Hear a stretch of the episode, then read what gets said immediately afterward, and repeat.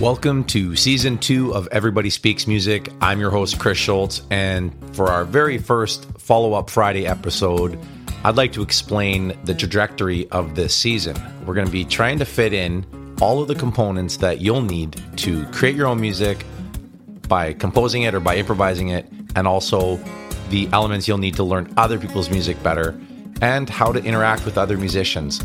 I really hope you find this season full of value, inspiration, and most importantly, practical takeaways that you can use immediately to enhance your musical journey, to get more out of your time with your chosen instrument. One of my objectives in season two is to avoid using excessive theory. I don't want this to turn into a YouTube tutorial where I'm teaching you how to build chords or how scales are constructed or keys or all that other information that's already ready readily available for you online.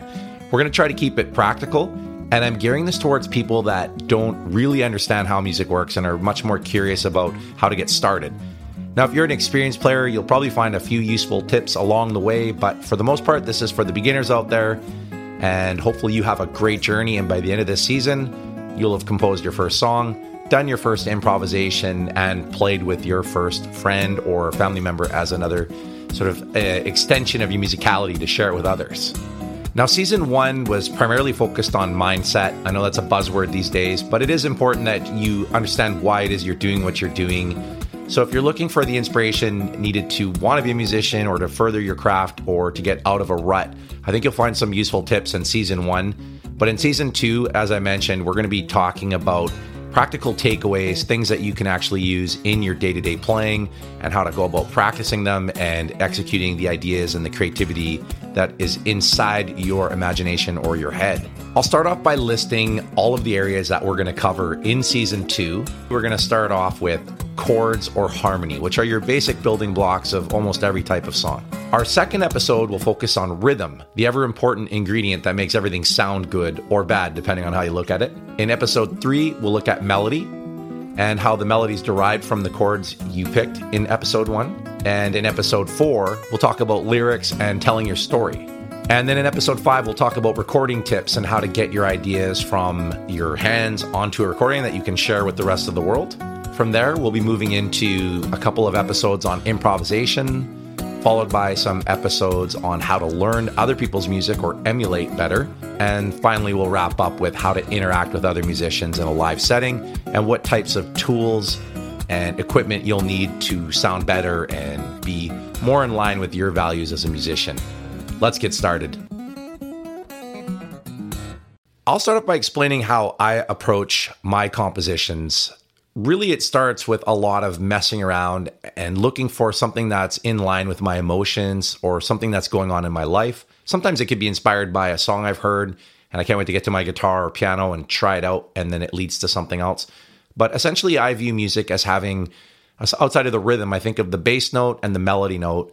Uh, so on a guitar, I might find my bass note first and then figure out what the melody note is or the other way around.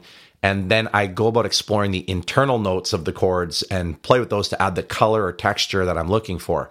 So, one of my favorite ways to write a song is actually to start with the melody and to reverse engineer what chords are going to support that melody.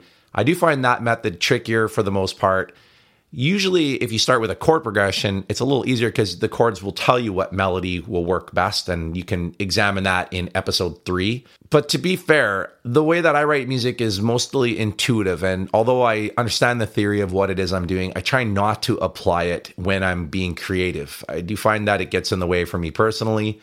But much like Victor Wooten's explanation of how theory is a spare tire in the trunk and the tools you need to fix your car when you have a breakdown, theory is something that you'll want to have access to as you move along your journey. It's really nice to know that you can analyze something if you're stuck or find a missing chord or melody. And theory can sometimes be the missing ingredient to allow you to do that. But you won't need any to get through this season. All right, so let's say that you're a beginner, you've had very little experience on an instrument, and we're going to be talking about chord progressions, which are generally applied to a guitar or a piano keyboard, which I have sitting in front of me. Now, most of us will learn a couple of very simple chords in the beginning, and that's all we need to become songwriters. On the piano, that might be as simple as finding a C major chord by combining three different keys on the piano keyboard. Now, those notes happen to be C, E, and G, And if you have a piano keyboard at your house or a piano, you can find a C by looking for the double black keys and then hitting the white key directly to the left of that, which should sound like this. Now, two white keys away from that is an E, and two white keys away from that is a G. And if you combine those, you get a C major chord. Now, if you move that structure to the right, you get the next chord in the key of C, which is D minor. And the next chord is E minor with the same shape moving to the right, followed by F major, followed by G major, A minor, and finally B diminished, which you're not going to use because it's a diminished chord and it's considered very dissonant, which we'll cover in a later episode. Such a tense chord. If you feel like using it, go ahead, but let's try to ignore that one. So that reduces our chords to six. One, two, three, four, five, and six. Now, if you're a guitar player, the chords that you often learn first are what we call campfire or cowboy chords or strummy chords, and I'll list those in alphabetical order. A major or A minor.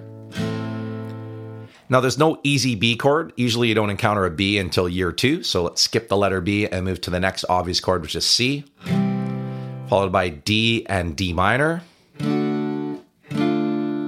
E and E minor, F, and G for a total of nine common chord grips or shapes that almost every guitar player needs to learn in their first few years. With those nine shapes, you can pretty much play every single song ever written by a singer songwriter on the guitar. Now, let's talk briefly about major and minor. If I play an A major chord, followed by an A minor chord, you might notice that the minor's got a sadness to it, and that's going to come into play when we start exploring how to create chord progressions and write our own music. The major chord is brighter sounding, happier, and the minor chord is darker and more sad. And if you can't hear the difference, don't worry about it. It will become more obvious each passing year. Let's talk about the two ways that you can produce a chord. You can hit all of the notes at the same time, or you can play the notes individually, which is called an arpeggio.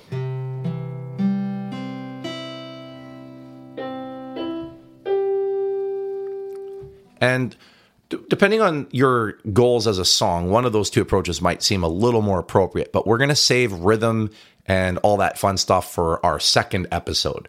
So, staying on the idea of how we can put chords together to create songs, the most important thing is trusting your gut and your instinct. I'm going to use the nine guitar chords for my demonstration, which were A, A minor, C, D, D minor, E, E minor, F, and G. Now, one thing I want to mention is in a song, traditionally you'll only use one or the other of the same lettered chords. So A and A minor generally won't show up in the same song. Here's A, here's A minor, and one of those is not going to make the cut. Let me elaborate. When you start writing your own music, you want to trust your instinct, how you're feeling, and how these sounds are registering or reacting to you. So the idea here is with each of the nine chords, we're going to listen carefully and make a decision. Does that chord resonate with the way I'm feeling right now or the type of music that I want to create?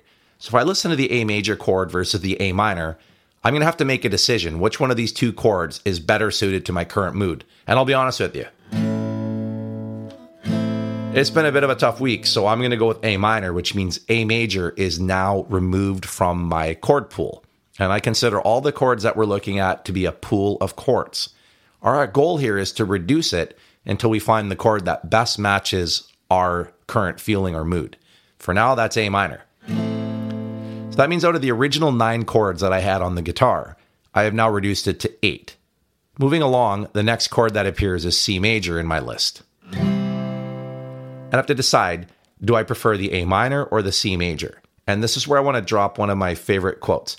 I don't always know what I want, but I always know what I don't like. Let's say that you get through the remaining eight chords and you still don't know which ones you like. I guarantee there's going to be a few you don't like. So start by marking those off the list. At this point, I can't tell if I like A minor or C major better. So I'm going to leave them both in the running and move on to the next chord, D major. Now, D is really bright, so I'm going to immediately knock that off the list, but D minor might actually be appropriate for my mood. It is, which means I'm now up to three chords that I like. Let's move along. E major, definitely not. E minor, hmm. Let's consider that a fourth option. F major, definitely not. And G major. Definitely not. So I've got four options to choose from. Now, your results should vary. If you're in a particularly happy mood, you probably would have chosen one of the major chords. It's important to remember there's no right or wrong here. When I do this experience with a student, I keep asking them, How does that chord make you feel? And I'll keep playing our options back and forth until we've reduced it down to one. So my four options are A minor, C major, D minor, E minor. Now, there's no rules to songwriting. In fact, what I just put together might be the song. Let's talk a little bit about the structure that we're going for and how we're going to take these random chords and turn them into an actual piece of music. We're looking to write a four chord song. That's traditionally how most singer songwriters operate. And we're going to put them into sections called bars or measures that are four beats long. We'll be covering most of this terminology in episode two. So we need a chord to start with. Then it's going to go to a second chord, from there to a third chord, and from there to a fourth chord. And the way that we string those chords together is called a chord progression. And the progression should help us feel something or relate to our mood. The very first chord is the most important decision you can make because it sets the tone for the rest of the chords. In other words, if I start with a C major chord and then go to A minor, it's a totally different emotion than if I go from A minor to C. Let's have a listen to that. Here's C first. And I can tell by doing the chords in that order that the C, for me, it's just not registering. So I'm going to take it out of the running. That leaves me with three chords. Now there's a battle going on between A minor, E minor, and D minor. Now, if you don't know the names of your chords, you don't, doesn't matter. Just the shapes that you're learning from your lessons on piano or guitar, those are those are enough. As long as you can play a shape and you like the sound of it, you're ready to write a song.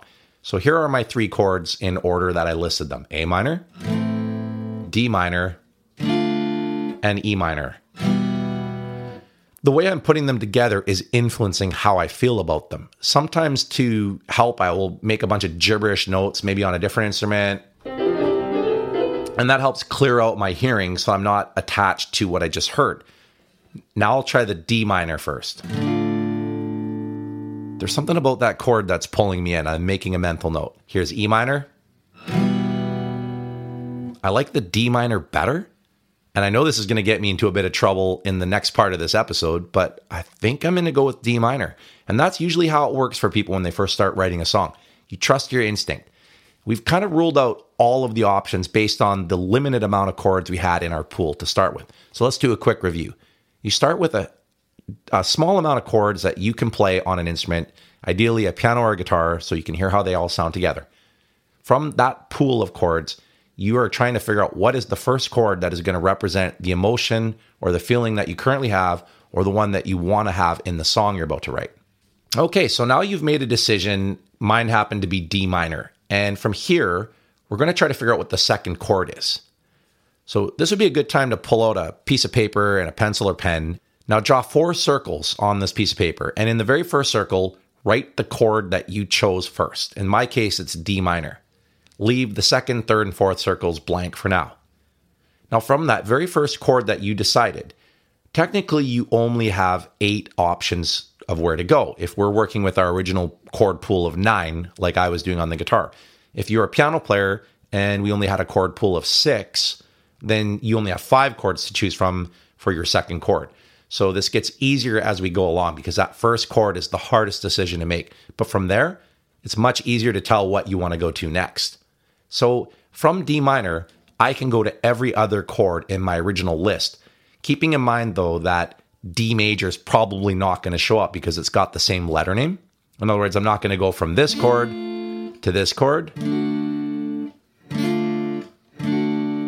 because they're just too similar with uh, root notes and yet they clash, if that makes sense. Let's have a listen to what happens if I go from D minor to A major. Now, there's definitely a feeling there. Let's try D minor to A minor. That's a bit too renaissancey for me. I didn't really like either of those, so I'm going to move along my list from A's. The next letter was C on my guitar, so D minor to C major. Okay, let's remember that one as being somewhat of an option. Now I'll go into the E chords. I definitely didn't like E major. Let's try E minor. That's a bit too dark. And now I've got an F chord to try. Yeah, I like that. I think that's the one. Let's try G. It's my final option. Ooh, that's pretty good too. I'll listen to them again just to make a decision. D minor to F. And D minor to G. think I'm going to go with the F chord and trust my initial instinct. And I recommend that when you're going through this process, just trust your trust your gut and remember the quote you don't always know what you like, but you'll always know what you don't like. So even if you aren't 100% sure, uh, it's it's it's enough to get the song moving along. You can always replace the chords later, or try some different things. Also, keep in mind that these chords sound totally different on a piano. If I play a D minor to F major chord on the piano, it sounds like this. Or in a higher octave,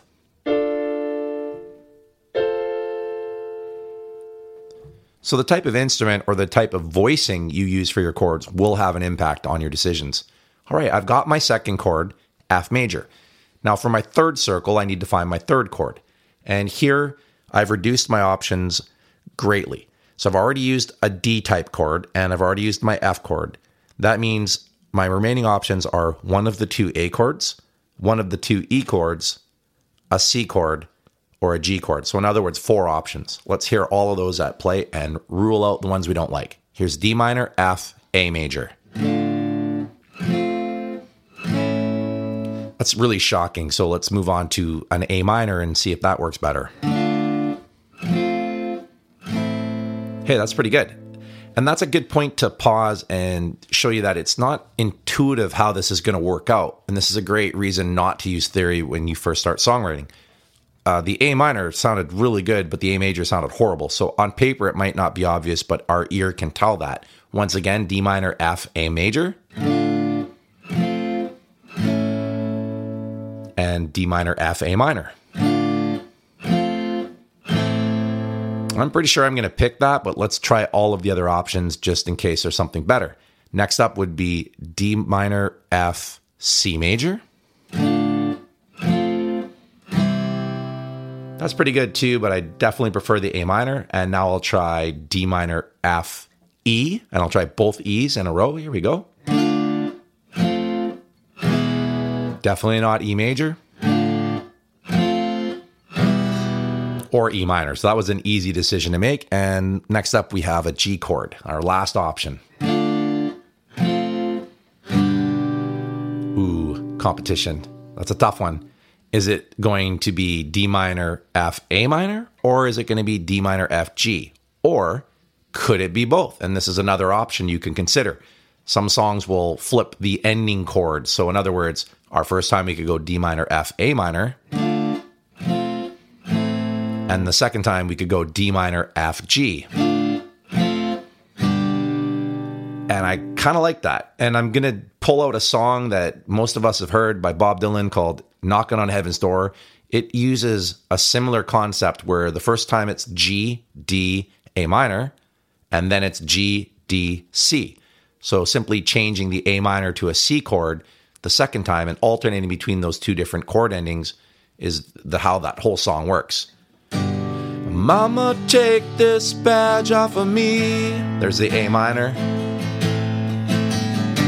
Cause I can't use it anymore and there's the C. It's getting dark, too dark to see. It feels I'm knocking on heaven's door. So I think I've made my decision. It's going to be D minor, F, A minor, D minor, F, G. And that's the beginning of my song. Let's hear that together one more time.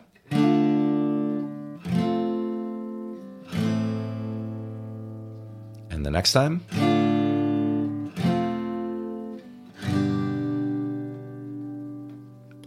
All right, so let's summarize the steps because I jumped around a bit. Uh, and you're all on a different stage of your journey. So if you know 100 chords, then your chord pool is so large, you'll probably have a lot of a, lot more trouble getting through this process. You actually want less chords. And by the way, if you already know 100 chords and you haven't written your first song, you've gone too far. Back up, think about less chords, and write your first song. So once you have your chord pool, which is unique to you and unique to the instrument you're practicing on, you're ready to start writing a song.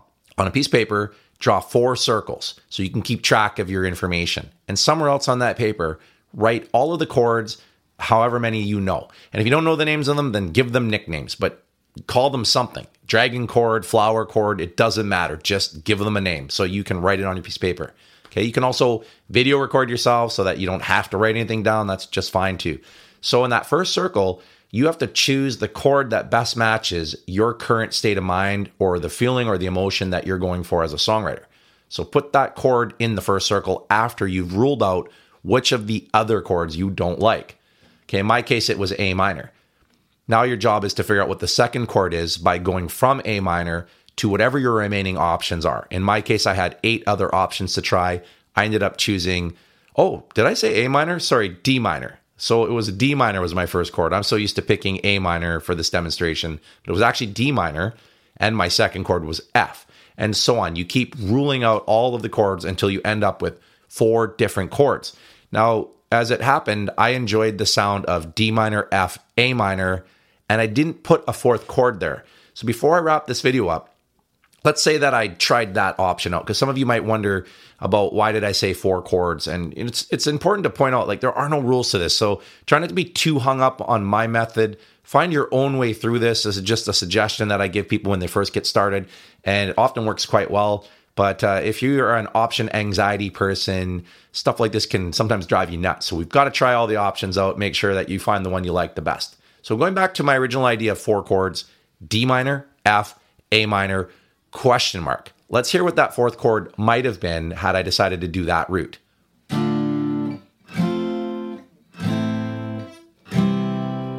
Could definitely have been a C chord. Let me try uh, the E chords. I don't think it's going to work, but just so you can hear that. Mm, e minor is okay. I think E major is going to obviously sound bad. I'll do it really fast so you can hear that that's actually not too bad. Hmm, I was wrong. So you never know. And let's try a G chord on the end. That's pretty good. Okay, so if you're keeping tabs, this means I have a lot of options to try out. My instinct is telling me to go D minor, F, A minor, D minor, F, G. But the thing that I just did actually sounded good D minor, F, A minor, G that might be a second part of my song. And that's often how you can come up with multiple sections in a song. So let's hear how that might sound if I had part one, which was D minor, F, A minor, D minor, F, G. And then I might loop that two or four times or eight times or 16 times. At some point, I'm going to try out my other section, which is going to be D minor, F, A minor, G. Let's hear those two options. So I'll do the first part twice, and then I'll go into the second part. Here we go D minor. F, A minor, D minor, F, G. I'll do that whole thing again D minor, F, A minor, and D minor, F, G. And here's my next section D minor, F, A minor, and G. Do that part again Okay, so I really like that. I've actually got two sections to my song now, and you don't need two sections. Like Bob Dylan didn't do that in "Knocking on Heaven's Door," and but we are going to go with a two-section song. Uh, it's a very intuitive process. In this case, I just felt like that's where I want my song to go right now. But the real journey begins when we start adding rhythm. Let me back that up. The real journey has already started, but the exciting part of this is when we start adding rhythm and then melody. That's when it all comes together and you'll hear an actual song. So remember, this episode is really basic in terms of the sound you're hearing. Uh, it's just a guitar going into a vocal microphone, coming into a phone. So it's pretty bare bones. Uh, my hope is that by the end of this set of lessons, probably by about episode five or six, yeah, five, I guess, you're going to hear a complete song. And I'll keep trying to build on these ideas and show you how we add the the rhythms and the melodies and different instruments to really bring the song to life. Uh, especially by the time we get to the recording process in episode five. So once again, today's episode was all about chords and chord progressions. Uh, next week we're going to talk about rhythm. The week after that we'll talk about melody, and the week after that we'll talk about lyrics and adding your story to your song if you want. And then after that we'll be recording. And that'll be our first, pretty much half of the season. And then we'll touch on improvisation, uh, learning other people's music, playing with others, and the tools and equipment you need to sound your best. Thanks so much for listening to this episode. And if I do decide to release this as my first YouTube video on the channel, thank you for watching it. Certainly added a number of challenges for me as it's supposed to be a podcast, but I do appreciate you taking the time to listen or watch wherever you may be doing that and looking forward to catching you in the next episode. Thanks again. This has been episode one of Follow Up Fridays for Everybody Speaks Music. And don't. Everybody Speaks Music. Everybody